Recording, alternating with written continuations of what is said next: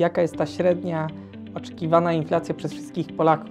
Czasami mówią, że gdyby u nas była strefa euro, to byśmy nie mieli takiej wysokiej inflacji. Nie wiadomo. Ta dynamika bardzo mocno spadła, yy, co pokazuje, że to wyhamowuje. Gotówki jest mniej w obiegu, tej, którą można wydawać, więc no, wydatki konsumenckie będą spadać.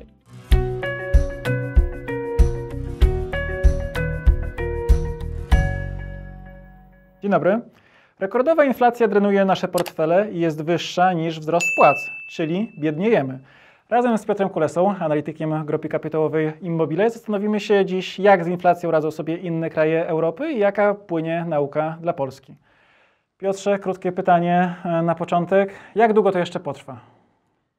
Dobry. Eee, generalnie wydaje się, że szczyt mamy blisko przed sobą. W zasadzie, gdyby nie to uwolnienie cen regulowanych, nazwijmy to, czy tam przesunięcie tych cen regulowanych przez zniesienie części tarczy, tej antyinflacyjnej tak zwanej, czy też po prostu teraz dopiero następujący dla, mm, dla konsumentów wzrost cen prądu od stycznia, to, y, to ten szczyt inflacji już byśmy mieli za sobą, a tak on jest troszeczkę przesunięty. Brzmisz niepokojąco blisko prezesa Glapińskiego, że ten płaskowy, już jesteśmy właściwie u jego szczytu.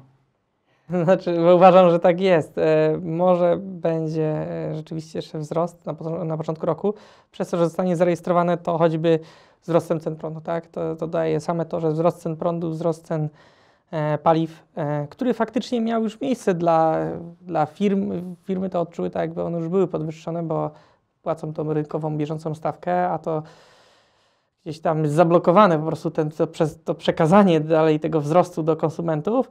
E, oni zaczną to płacić, wejdzie to w te gusowskie wskaźniki, to samo to doda 5 punktów procentowych. I to, że już na innych rzeczach, na innych artykułach, jakichś kategoriach już lekko zaczniemy spadać, to mimo tego możemy mieć jeszcze podskok do góry, ale wydaje mi się, że w pierwszym kwartale już naprawdę to nastąpi 2023 roku i naprawdę inflacja e, będzie miała swój szczyt, o ile już nie miała. Pozytywne informacje płyną z Niemiec. E, Tutaj trochę e, martwimy się, że część widzów może w tym momencie trochę e, stracić zainteresowanie, bo chcemy wytłumaczyć różnicę między inflacją konsumencką, producencką, jej wskaźnikami, którymi posługują się Główny Urząd Statystyczny i Komisja Europejska, bo one są różne. Gdybyś mógł powiedzieć, co to jest inflacja producencka i co tam w Niemczech słychać w tym temacie? Y, W skrócie inflacja producencka, nawet o niej raz kiedyś już mówiliśmy na kanale z Piotrem Szczeblewskim. Inflacja producencka to są e, średnie ceny, powiedzmy, hurtowe mm, na takich istotnych kategoriach zakupowych dla przedsiębiorstw. I one zwykle wyprzedzają tą inflację konsumencką. Konsumencką, czyli to, to jest ten taki wskaźnik tego, ile dla przeciętnego Koszyk tak mieszkańca, zwany. taki koszyk, tak, ile dla przeciętnego mieszkańca kraju, jak się zmienia, jak się zmieniają ceny. On oczywiście nigdy nie odzwierciedla sytuacji żadnego indywidualnego e, e, obywatela, ale gdzieś tam ma uśrednić ten, tą zmianę ceny, ale jako konsumenta. A dla producentów ten wskaźnik jest inny, dlatego że te ceny też się inaczej zmieniają. Choćby ta już cena prądu, która dla firm już wzrosła kilkukrotnie w ciągu ostatnich dwóch lat, dla konsumentów wzrosła niewiele, tam 20-30% dotychczas e, i pewnie, no i dlatego mamy wszystkie dyskusje o tym zatrzymywaniu. W każdym razie Tylko jeszcze wspomnę, przepraszam, że ten koszyk unijny według e, metodologii Unii Europejskiej on jest trochę e, inny, bo on jest zharmonizowany, więc w każdym kraju jest taki sam i dlatego ten wskaźnik, który jest wyliczony w Brukseli może się różnić od tego wyliczonego w Warszawie, mimo że oba dotyczą polskiej gospodarki. Ale wracając, co w Niemczech? No w Niemczech właśnie ten wskaźnik e, inflacji producenckiej e, rekordowo miesiąc do miesiąca, rekordowo spadł o 4%, to jest bardzo dużo. E, ta dynamika ro, rok do roku, czyli o ile się zmieniły ceny mm, od października tego roku do października poprzedniego roku, to na takim wskaźniku rok do roku to ta inflacja spadła z 45 tak, do 34. To pokazuje, jaki jest duży. Wcześniej to był cały czas tylko wzrost do góry, teraz nagle, no niby, że nadal rośnie rok do roku, ale ta dynamika bardzo mocno spadła, yy, co pokazuje, że to wyhamowuje, tak? I z czasem to oczywiście też potrwa jeszcze kilka miesięcy, zanim to zobaczymy też w tej inflacji konsumenckiej. Mm. Bo tak samo było przy tej, przy tej, e, przy początkowym tym wzroście. Nagrywaliśmy odcinek o tym, że jest bardzo wysoka inflacja producencka, tam e, wtedy 20% w strefie euro, i, a tej inflacji konsumenckiej jeszcze nawet nie było przy 10%, tak? I teraz myślę, że będzie tak samo. Ona ta zaczęła teraz szybko spadać, ta producencka inflacja i z pewnym opóźnieniem na poziomie konsumenta też się to wydarzy. Jak Twoim zdaniem to się przełoży na decyzję Rady Prezesów Europejskiego Banku Centralnego i stopy w strefie euro, które no, w związku z tym, że handluje Polska głównie ze strefą euro, to jak to będzie miało przełożenie na sytuację Polski? Mhm. Wydaje mi się, że e, to, co już zostało zapowiedziane, czyli to, że mm, właśnie te podwyżki mm, w strefie euro zostaną już trochę zmniejszone, te planowane podwyżki. Tam mają 1,5% teraz e, tą podstawową stawkę i mieli podwyższać e, w grudniu o 0,75, a teraz już mówią, że może tylko pół. Mm. Także zobaczymy w razie, jeśli tam te zapędy do dalszych podwyżek spadają. I zresztą u nas w otoczeniu, e, tym najbliższym już, e, tak może jeszcze tutaj do, do, naszych sąsiadów, tych innych przejdę, e, czyli mam na myśli Czechy szczególnie, bo to jest kraj, który też ma swój bank centralny, no to oni już powiedzieli oficjalnie, że jest koniec, już nie będzie żadnych podwyżek. Oni też najwcześniej za zaczęli, to trzeba powiedzieć, z całego otoczenia naszego, bliskiego. No ale niektórzy mówią, że to im nie pomogło, bo i tak mają wysoką inflację. No nie pomogło, mają praktycznie taką inflację jak my. Też mają tam 18%. E, no pytanie zawsze, co by było, gdyby nic nie zrobili. U nas tak samo, no pewnie, gdybyśmy nic, my nic nie robili, to by bardzo mocno pewnie się złoty osłabił i albo byśmy bardzo dużo NBP musiał sprzedawać e, euro, które ma, bardzo dużo rezerw walutowych musiał albo sprzedawać, albo dałby się osłabić bardzo mocno yy, złotemu. No i to też byłoby rozwiązanie, z tym, że i tak inflacja by była tak yy, pewnie wtedy, ale dałoby się utrzymać pewnie też niższe stopy procentowe. Pytanie, czy by to yy, no jakby to wpłynęło. Myślę, że takie bardzo duże wahania waluty też nie, nie wpływają dobrze po prostu na, na ogólną gospodarkę na stabilność relacji i tak dalej. Zostajmy przy tych krajach Europy mhm. Środkowo-Wschodniej. Dlaczego akurat e, w tym rejonie, plus w szczególności e, państwa bałtyckie, dlaczego właśnie tutaj jest najwyższa inflacja?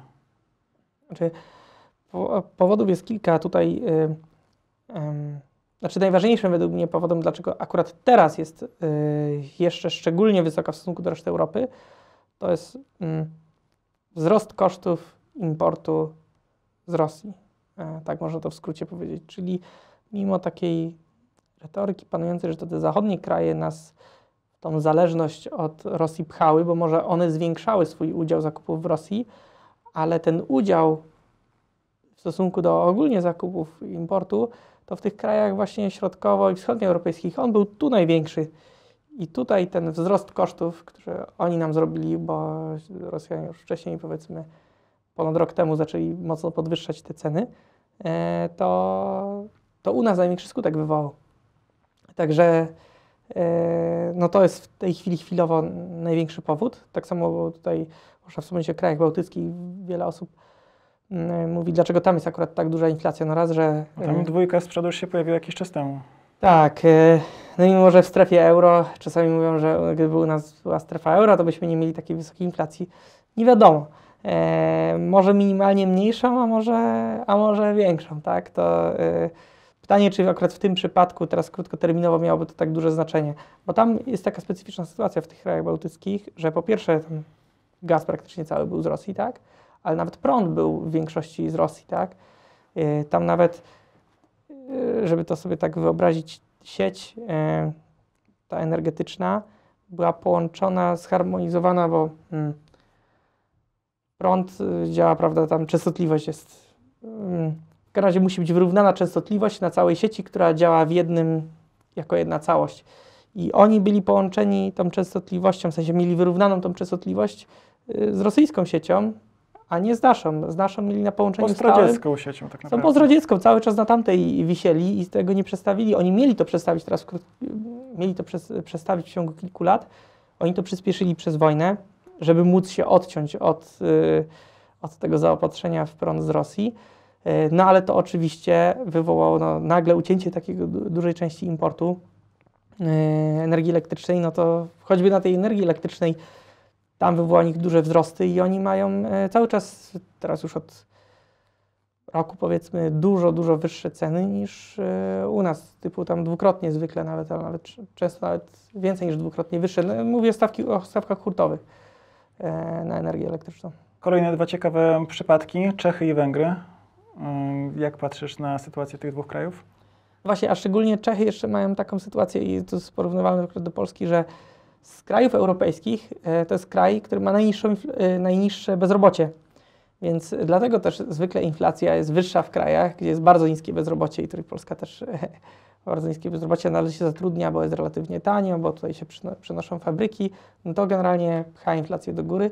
Dlatego e, cały nasz region dlatego miał podwyższoną inflację i z tego powodu będzie nadal miał zawsze tam ten powiedzmy punkt procentowy wyżej niż e, te kraje, które już mają wyższy poziom. No tak, ale teraz toczy się mm, dyskusja w Radzie Polityki Pieniężnej, gdzie prezes Glapiński mówi, że podniesienie e, stóp skutkowałoby wyższym bezrobociem, a między innymi pani profesor e, Tyrowicz mówi, że, że nie, że z wielu powodów, między innymi demograficznych, wysokie bezrobocie nam nie grozi i te porównania do mm, dekad wcześniejszych już po transformacji no, są nie na miejscu, bo sytuacja jest zupełnie inna.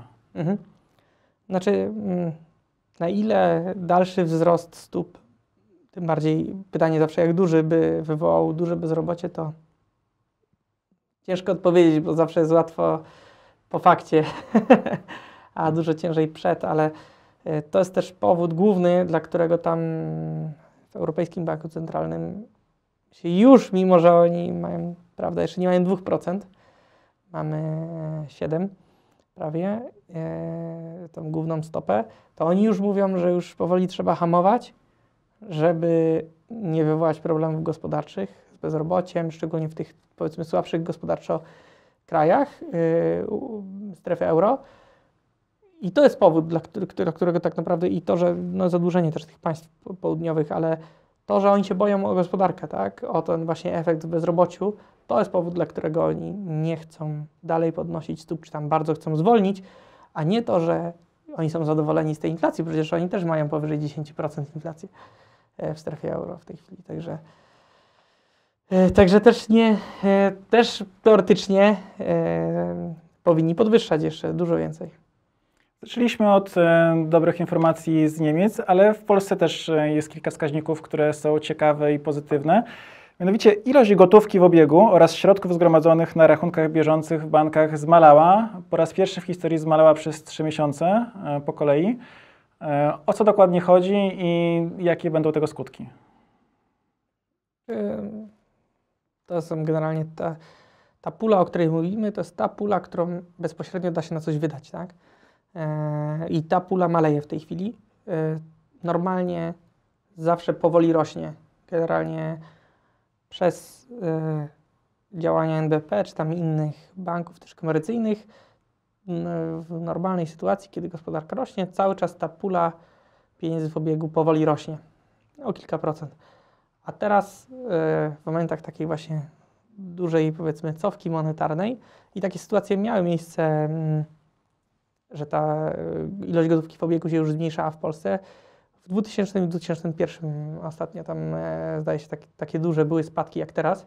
Bo to naprawdę jest duży spadek, tam e, te około 4% z tego co pamiętam, prawda? Tam 3 z hakiem. E, w każdym razie no to oznacza, że no, gotówki jest mniej w obiegu, tej, którą można wydawać, więc no, wydatki konsumenckie będą spadać.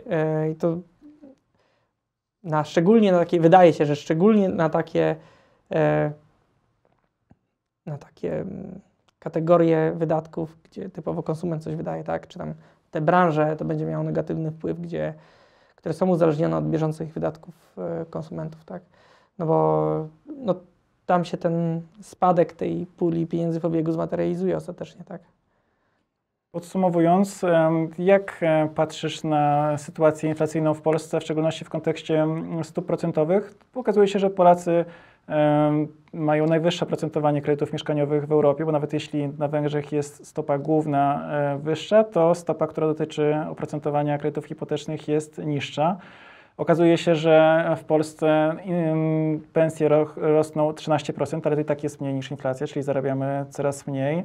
E, Mocno dotknięci są emeryci, których emerytury będą dopiero w przyszłości rewaloryzowane, więc sytuacja jest też trudna także dla rządzących. Po raz pierwszy w historii jest tak, że ludzie obserwują z dużym zainteresowaniem, co powie prezes NBP i co mówią poszczególni członkowie Rady Polityki Pieniężnej, którzy stają się medialnymi postaciami.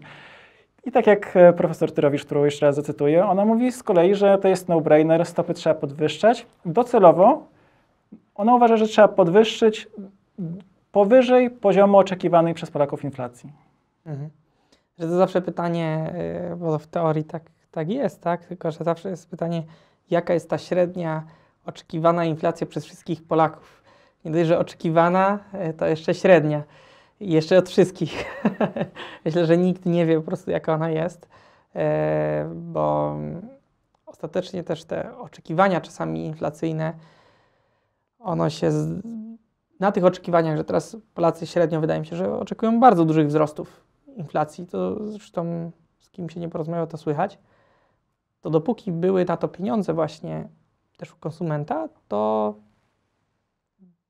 firmy mogły z tego korzystać, czyli czasami nawet tam, gdzie nie było faktycznych wzrostów kosztów, czy tam na, nie było uzasadnienia na podnoszenie e, tej ceny usług, to gdzieś te ceny były podnoszone, no i tam ktoś sobie inkasował dodatkową marżę. Rzeczywiście tak było, nie ma co tutaj mówić, że tak nie było. E, Zdarzały się takie przypadki.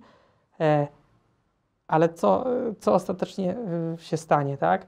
Teraz właśnie w momencie w takim, o którym Ty mówisz, że ten fundusz, realny fundusz płac spada, czyli wynagrodzenia rosną. To też jest sytuacja pierwsza od e, 20 lat. W takiej skali spada cała pula pieniędzy, którą e, pracownicy będą mieli do dyspozycji, no to ostatecznie oczekiwania mogą być duże, tak? Tylko ostatecznie będzie się wybierało, co trzeba kupić i naturalnie ten wzrost, y, tam gdzie on był sztuczny, tam on zostanie zahamowany, bo po prostu jak cena będzie za wysoka, to ludzie po prostu nie kupią. I to się skoryguje, tak? E, To się skoryguje i przez to ta inflacja będzie spadać, bo, bo to zostanie wymuszone. To zwykle tak jest, że, że z czasem jest coś, że z czasem jakieś zmiany ekonomiczne są wymuszane, a nie, że ktoś tak po prostu chciał. Tak, tak, taka jest moja opinia, tak. Dziękujemy. Teorie są różne na ten temat, tak.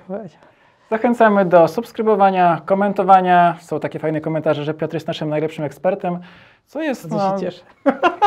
co jest w niektórych e, kręgach kontrowersyjne. Więc dziękujemy. Zapraszamy do oglądania kolejnych filmów na kanale Grupy Kapitałowej Immobile. Do zobaczenia. Do zobaczenia.